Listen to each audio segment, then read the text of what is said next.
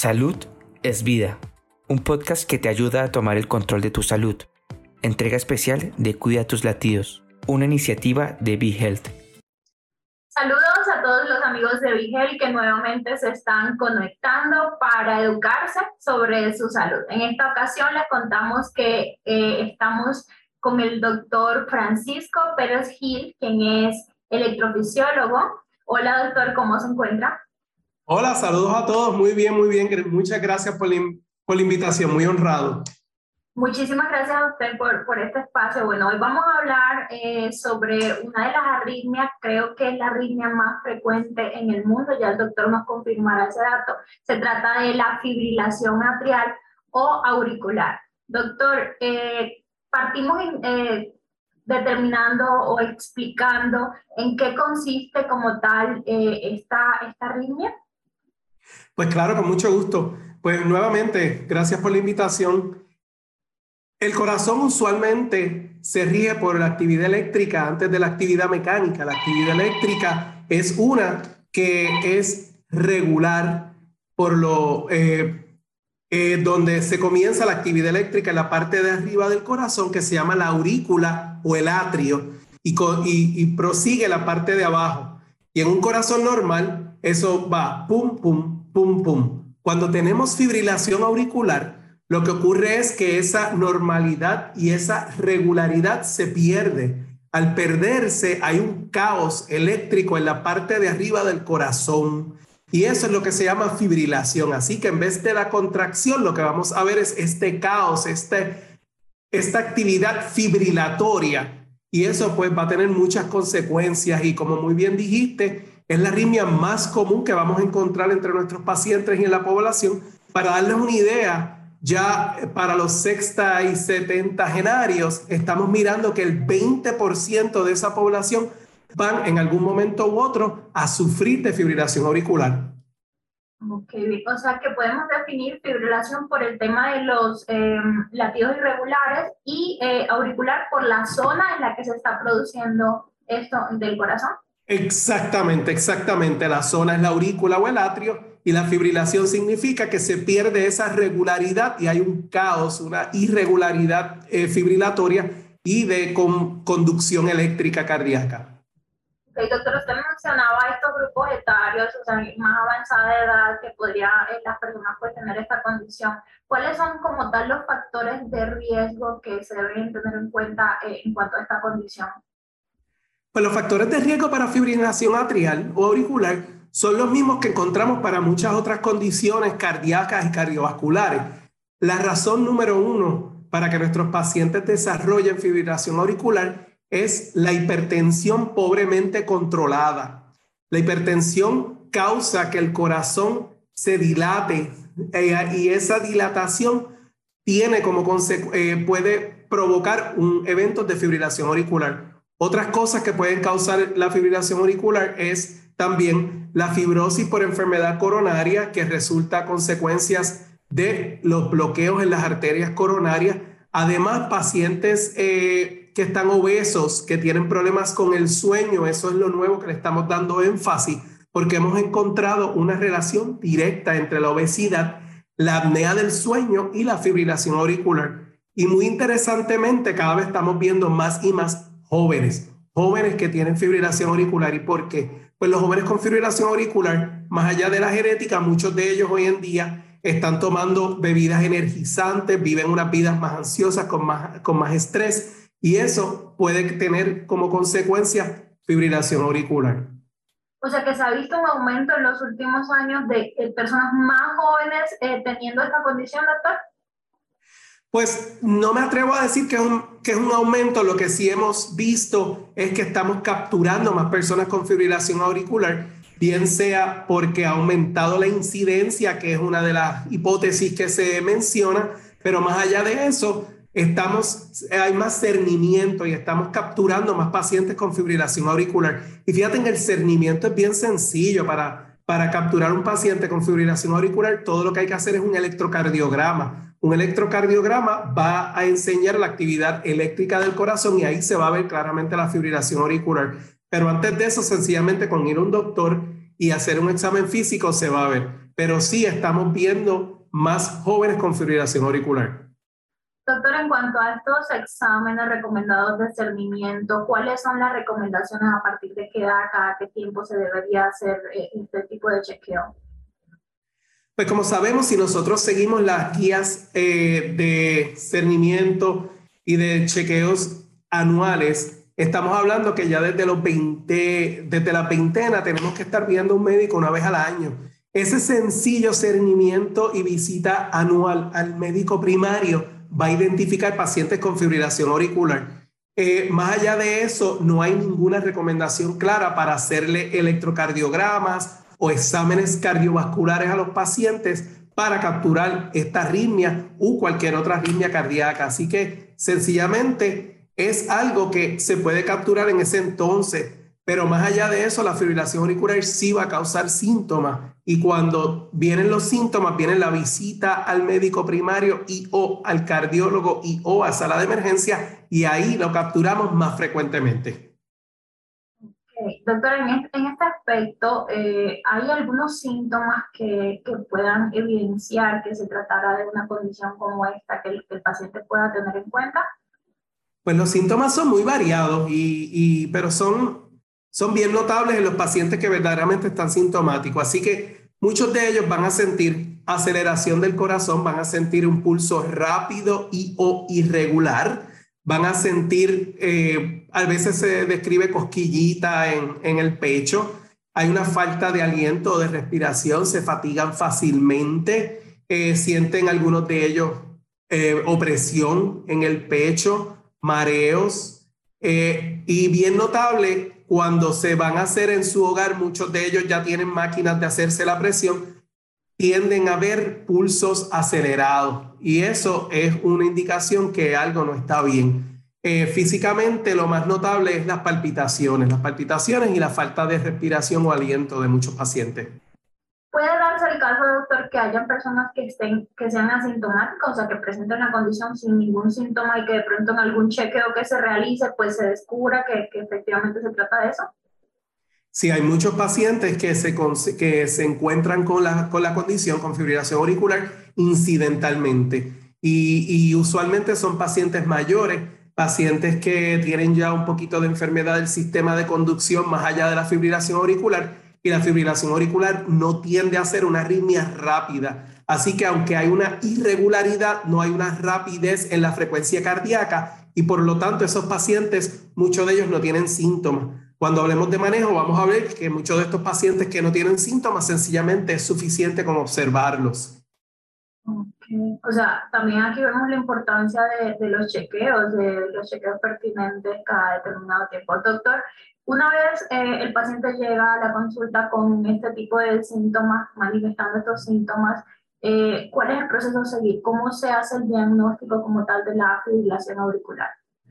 Pues la fibrilación auricular, como estaba explicando, es una condición eléctrica del corazón, así que el diagnóstico inicial se hace pues con un examen físico eh, detallado, se va a escuchar en la auscultación, en escuchar el corazón, se va a escuchar el corazón irregular, y muchas veces rápido, conocido como una taquicardia o pulso rápido. El electrocardiograma es el examen eh, específico que nos va a demostrar esa actividad eléctrica del corazón. El electrocardiograma, para muchos de ustedes que, que, han pasado uno de ellos, saben que se le ponen unos parchos eh, eh, de electrodos y en un papel vamos a ver la actividad eléctrica del corazón. Ahí es que vamos a ver la fibrilación auricular. Una vez se diagnostica la fibrilación auricular, entonces tenemos que buscar las razones por las cuales el paciente tiene fibrilación auricular. Eh, en la mayor parte de los casos, no encontramos una razón específica. En algunos pacientes sí hay unos factores de riesgo, como ya mencioné, pero entre ellos los exámenes que se pueden hacer más allá del electrocardiograma, muchos pacientes se le va a hacer un ecocardiograma, que es un sonograma del corazón para saber la medida de, de, los atrios, de las cavidades y la función del corazón. Y más allá de eso, algunos pacientes, si tienen síntomas de ardor de pecho o presión, pues también se les recomienda una, una prueba de ejercicio que puede predecir si hay algún bloqueo o algún infarto previo en el corazón. Doctor, un manejo inadecuado o un manejo tardío de la fibrilación auricular podría traer algunas otras complicaciones al paciente? Qué bueno que me preguntas, eh, eh, que me haces esa pregunta. Pues sí, la contestación es bien sencilla y es sí. Es bien importante que lo manejemos temprano. ¿Y cuál es ese manejo? Pues mira, primero que nada, yo estaba explicando que la cámara de arriba o el atrio no se va a contraer, va a estar fibrilando. La sangre no se mueve adecuadamente y puede formar coágulos. Esos coágulos pueden provocar un derrame cerebral o apoplejia en algunos de nuestros pacientes.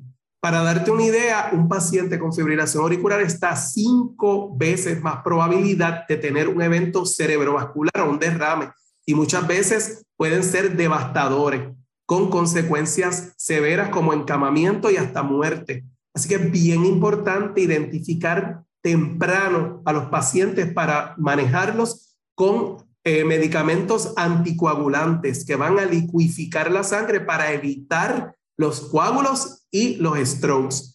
Más allá de eso, pues entonces hay que manejar la condición. En aquellos pacientes con síntomas tenemos opciones de medicamento y procedimientos y si las hacemos temprano, el éxito a largo plazo de que el paciente tenga libertad de la condición es mucho más alto que si dilatamos el proceso y lo atrasamos. O sea que el tiempo es un factor esencial en, este tipo de, condiciones. El eh, tiempo es muy importante. Usted mencionaba anticoagulantes. ¿Qué otras formas de manejo de tratamiento de esta condición existen eh, actualmente? Pues actualmente estamos rodeados de tecnología y es, así también en la medicina. Para empezar, los mismos anticoagulantes, hemos visto muchos avances tecnológicos en los últimos años y me refiero a Históricamente lo que teníamos era warfarina o cumadín. Cumadín, pues es mejor conocido como veneno de ratón. El paciente tenía que estar midiéndose sangre semanalmente para lograr unos niveles adecuados.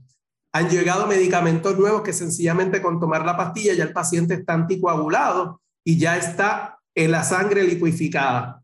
Pero como es de esperarse, muchos de estos pacientes van a sangrar, van a sangrar porque la sangre está líquida, no se coagula efectivamente.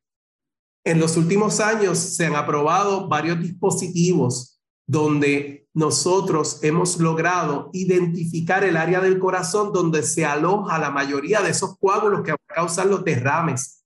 Si nosotros logramos eliminar esa área anatómica donde están los coágulos del resto del corazón, nosotros eliminamos el riesgo de que, hayan infartos cerebrovasculares o derrames. Y eso es así se han aprobado dos dispositivos ya para uso en Estados Unidos y mundialmente, conocidos como el Amulet y el Watchman, que por un procedimiento ambulatorio logramos ocluir el área donde se forman los coágulos. De esa manera, nuestros pacientes no necesitan anticoagulación a largo plazo.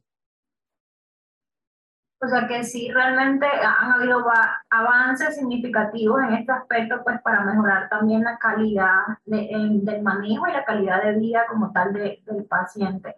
Doctor, a las personas que nos están escuchando, eh, ¿hay alguna forma de, prevenir, de, evitar que suceda eh, una condición como esta? Pues eh, antes, de, antes de llegar a la prevención, quisiera tomar un minuto para entonces, más allá de la anticoagulación, eh, hablar más que nada de, de, la fibrilación atrial como, como entidad. La fibrilación atrial como entidad la podemos tratar con medicamentos, era lo que se había hecho históricamente, muchos medicamentos, efectos secundarios no bien tolerados.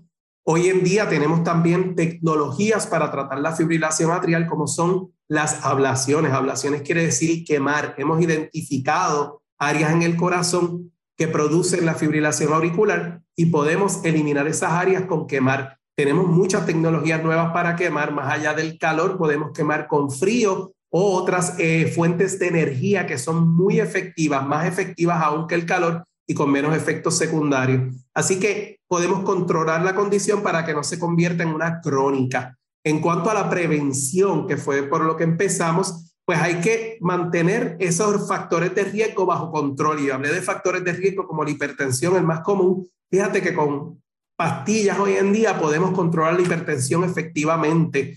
Diabetes, es importante que pacientes obesos o pacientes que roncan mucho por las noches o que tienen problemas del sueño, se hagan estudios de sueño. ¿Por qué es eso? Porque con sencillamente tratar las, las anormalidades del sueño con máquinas como CPAP, etcétera, podemos disminuir la incidencia de la fibrilación auricular. De esa manera, efectivamente, disminuyendo la condición en estos pacientes. Vale, doctor, perfecto, muchas gracias, doctor. Y ya hablando, digamos, de personas que ya han sido diagnosticadas con esta condición, eh, ¿cuáles serían como tal las recomendaciones más allá de, digamos, la, los tratamientos, los fármacos, estos procedimientos que usted menciona? Pues más allá de eso, hay que volver porque lo mismo de la prevención debe ser también el tratamiento. Así que si llegaste porque no tenías controlados los factores de riesgo, los que ya mencioné hay que, hay que controlarlos. Hoy en día es bien importante ver a un especialista temprano. ¿Y por qué es importante ver al especialista temprano? Porque el especialista nos puede ofrecer mucho más tratamientos que el cardiólogo o el médico primario. Como había mencionado, históricamente tenemos muchos medicamentos para tratarla, ninguno es muy efectivo. La, el historial de la condición es que va a recurrir y estos pacientes se benefician mejor de procedimientos invasivos que han demostrado ser mucho más efectivo. Nuestras tecnologías logran que estos procedimientos se hagan de manera ambulatoria. La mayor parte de las veces el paciente viene y se va para su casa el mismo día del procedimiento con, con, una, con una mejoría inmediata casi. Y estamos hablando que en tres a cinco días ya el paciente está en sus actividades normales. Pero lo más importante dentro de todo, que por más tratamiento que nosotros le podemos dar a nuestros pacientes, si no modifican sus estilos de vida y las razones por las cuales llegamos, como la alta presión, diabetes, cigarrillo, enfermedad coronaria, enfermedad del sueño, obesidad, por más que yo le pueda ofrecer tratamientos invasivos y medicamentos, la tendencia es que la fibrilación auricular va a recurrir. Claro que sí, es bien importante. Si bien la tecnología avanzada, lo que usted comenta, y realmente con muchas facilidades, con una cirugía ambulatoria, pues se puede solucionar el problema, pues siempre hay que tener en cuenta el tema de los hábitos saludables, no solamente cuando se diagnostica la condición, sino desde antes realmente. Eh, correcto, correcto.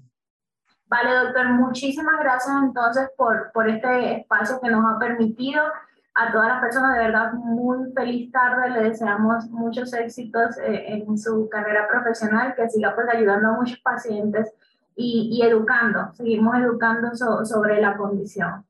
Pues muchas gracias por la invitación y siempre a las órdenes. Gracias. Eh, todos los amigos de Vigel, muchísimas gracias por su sincronización con esta, eh, esta entrevista, este live. Les deseamos a todos una feliz tarde. Hasta luego. ¿Te gustó el contenido?